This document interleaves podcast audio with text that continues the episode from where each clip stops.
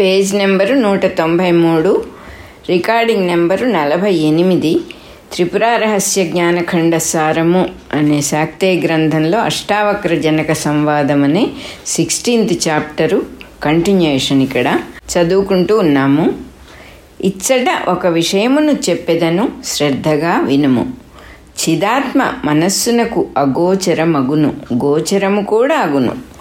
ఈ విషయమున శృతులను ఆగమములను విమర్శించువారు చాలామంది భ్రాంతి నొందుచున్నారు వెలుపలనున్న వస్తువులు మనస్సునకు గోచరించుటలో రెండు దశలున్నవి.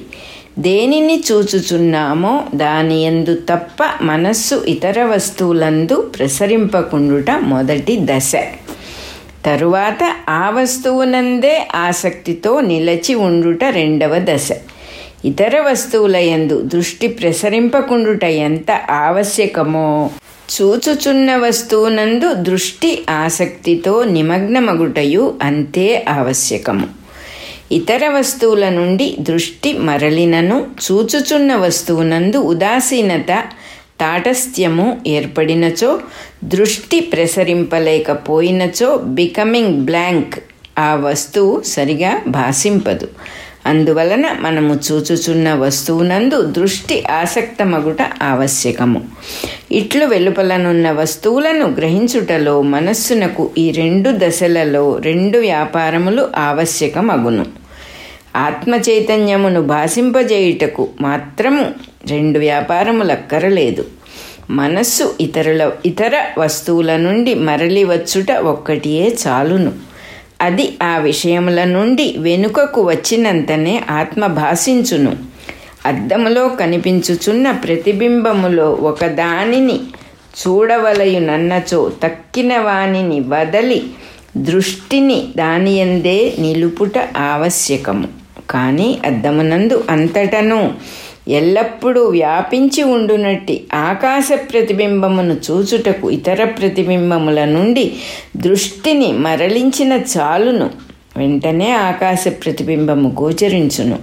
దానిపై చూపు నిలుపుటకు ప్రత్యేక ప్రయత్నం అక్కరలేదు దానినంత వరకు కప్పుచున్న ప్రతిబింబముల నుండి దృష్టి మరలించుట అన్న ఒక్క ప్రయత్నము చేతనే అద్దమునంతను ఎప్పుడునూ వ్యాపించి ఉన్న ఆకాశము గోచరించును.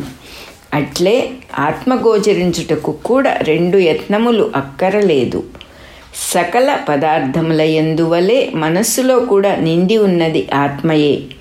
ఆవరించి ఉన్న విషయములన్నీయూ తొలగినంతనే మనస్సునకు స్వరూపమైన ఆత్మ భాషించును బావి తవ్వునప్పుడు మట్టిని తొలగించుటకు ప్రయత్నము కావలయును కానీ నీటి కొరకు ప్రయత్నింపనక్కరలేదు. అది మట్టి అడుగున సిద్ధముగానే ఉండును. కావున చిదాత్మ గోచరించుట ఎందు మనస్సు సకల విషయముల నుండి వెనుకకు మరలుటయే ఆవశ్యకము. ఇతర వస్తువు విషయమున దానిని చేరునట్లు తన్ను తాను చేరుట అన్నది లేదు. ఏ వస్తువును ఇంద్రియముల ద్వారా మనస్సు చేరి తెలుసుకొనుచున్నదో అది మనస్సునకు వేద్యమగును. అట్లు మనస్సు ఆత్మ విషయమున వెలుపలికి పోనక్కరలేదు. కావుననే మనస్సునకు ఆత్మ అవేద్యము అని చెప్పబడుచున్నది. ఈ కారణము చేతనే శుద్ధమైన మనస్సే వేద్యమైన ఆత్మతత్వము అని చెప్పబడుచున్నది. సకల విషయముల నుండి తొలగి నిలుచుటయే మనస్సునకు శుద్ధి. ఈ శుద్ధియే తత్వజ్ఞానమునకు పరమ సాధనము? ఎంతవరకు మనస్సు శుద్ధము కాదో అంతవరకు జ్ఞానమెట్లు కలుగును? మనస్సు శుద్ధమైనచో జ్ఞానము కలుగకుండా ఎట్లుండును? కర్మానుష్ఠానము ఉపాసనము వైరాగ్యము మొదలగు సాధనములన్నీ మనస్సునకు శుద్ధి కలిగించుటకే ఉపయోగించుచున్నవి. వానికన్నింటికీ అదియే ఫలము. కావున శుద్ధమైన మనస్సు చేతనే ఆత్మ భాషించుచున్నది. అంతటా అష్టావక్రుడు ఇట్లు ప్రశ్నించను. మహారాజా సకల విషయముల నుండి మనస్సు మరలి మరలినంతనే కేవలమైన ఆ మనస్సు చేతనే ఆత్మ భాషించునని చెప్పితివి. గాఢ నిద్రయందు మనస్సు విషయములతో సంబంధము నొందక కేవలముగా ఉండును. కావున సుషుప్తి మాత్రముగానే కృతా కృతార్థత కలుగుచుండగా ఇతర సాధనములతో పని ఏమున్నది? జనకుడిట్లు సమాధానము చెప్పెను. నిజమే నిద్రలో మనస్సు విషయములతో సంబంధము పొందదు. కానీ అది అప్పుడు నిద్రలో లీనమగును. అప్పుడు వస్తువును భాషింపజేయు శక్తి వస్తువును భాషింపచేయునట్టి దాని శక్తియు పనిచేయదు. అప్పుడు ఆ శక్తియు దాని ఎందే లీనమై ఉండును. అట్టి మనస్సు ఆత్మను ఎట్లు భాషింపజేయగలదు? అద్దముపై కాటుకను పూసినప్పుడు దాని యందు ఇతర వస్తువులు ప్రతిబింబింపకుండా ఉన్నంత మాత్రమున ఆకాశము దాని యందు ప్రతిబింబింపదు. అట్లే నిద్రచేత ఆవరింపబడిన మనస్సు విషయములతో సంబంధమును పొందకుండినంత మాత్రమున ఆత్మను భాషింపజేయ చాలదు.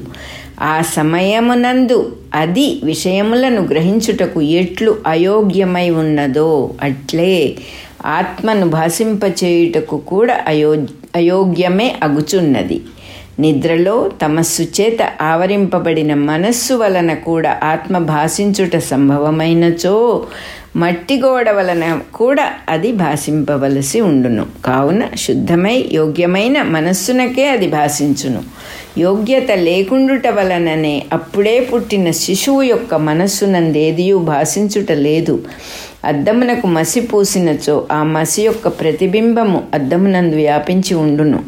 ఆ ప్రతిబింబము మనకు కనిపింపదు. వస్తువు అద్దమునకు ఎదురుగా ఎడమ ఎడముగా ఉన్నప్పుడు మనకు ఆ వస్తువు యొక్క ప్రతిబింబమును అద్దంలో చూచుటకు అవకాశము ఉండును. అట్లు కాక మసి అద్దమునకు అత్యంతము సన్నిహితముగా ఉండుటచే దాని యొక్క ప్రతిబింబమును చూచుటకు మనకు అవకాశము కలుగుటలేదు. కానీ అంత మాత్రమున ఎదుటనున్న వస్తువును తన ఎందు ప్రతిబింబింప చేసుకొనుట అను స్వభావము అద్దమునకు పోయినది అని చెప్పజాలము. అప్పుడు మసి యొక్క ప్రతిబింబము చేత అద్దము నిండిపోయి మరి ఒక వస్తువు యొక్క ప్రతిబింబమును గ్రహింపలేకున్నది అని మాత్రమే చెప్పవలసి ఉండును. అట్లే నిద్ర ఆవరించినప్పుడు దాని ప్రతిబింబము చేత మనస్సు నిండిపోయి ఇంకొక వస్తువు యొక్క ప్రతిబింబమును గ్రహింపలేని స్థితి ఎందు ఉండును. అందువలన అప్పుడది ఆత్మస్వరూపమును కూడా గ్రహింపలేదు. అది నిద్ర యొక్క ప్రతిబింబమును గ్రహించుచుండుట వలననే మేల్కొన్నవాడు నేను సుఖముగా నిద్రించి తిని అని స్మరించుచున్నాడు. దేనిని పూర్వము అనుభవించితిమో దానిని ఇప్పుడు స్మరింతుము. అనుభవింపని దానిని స్మరించుట అసంభవము. కావున సుషుప్తి ఎందు నిద్ర యొక్క ప్రతిబింబమును గ్రహించుచు మనస్సు తన్మయమై అన్యవస్తువును గ్రహింపలేకున్నది అనుట స్పష్టము. ప్రకాశము విమర్శ అని మనస్సునకు రెండు దశలు కలవు. వెలుపలనున్న వస్తురూపమును మాత్రమే గ్రహించుట ప్రకాశము. ఆ రూపమును గూర్చి వెంటనే మనస్సులో పుట్టునట్టి ఆలోచనము విమర్శ. మొదటి దశలో ఇది ఏదో ఒక వస్తువు అను సామాన్య జ్ఞానము మాత్రమే ఉండును.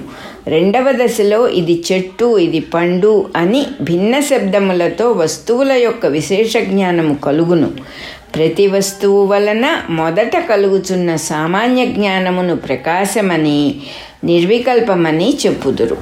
భిన్న శబ్దములతో వస్తువుల వలన కలుగుచున్న విశేష జ్ఞానమును విమర్శ అని సవికల్పమని చెప్పుదురు. విమర్శ జ్ఞానము అభినవము స్మృతి అని రెండు విధములు.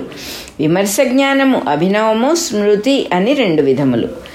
మొదటిసారి ఒక వస్తువును చూచినప్పుడు ఇది ఇట్టిది దీనిని మామిడి పండు అందురు అని మొదటి అనుభవము చేత కలుగు జ్ఞానము అభినవము. రెండవసారి అటువంటి పండునే చూచి గాని తిని గాని ఓహో ఇది మామిడి పండు అని మొదటి అనుభవమును స్మరించుట వలన కలుగు జ్ఞానము స్మృతి. నలభై ఎనిమిదో నెంబర్ రికార్డింగ్ అయిపోయింది.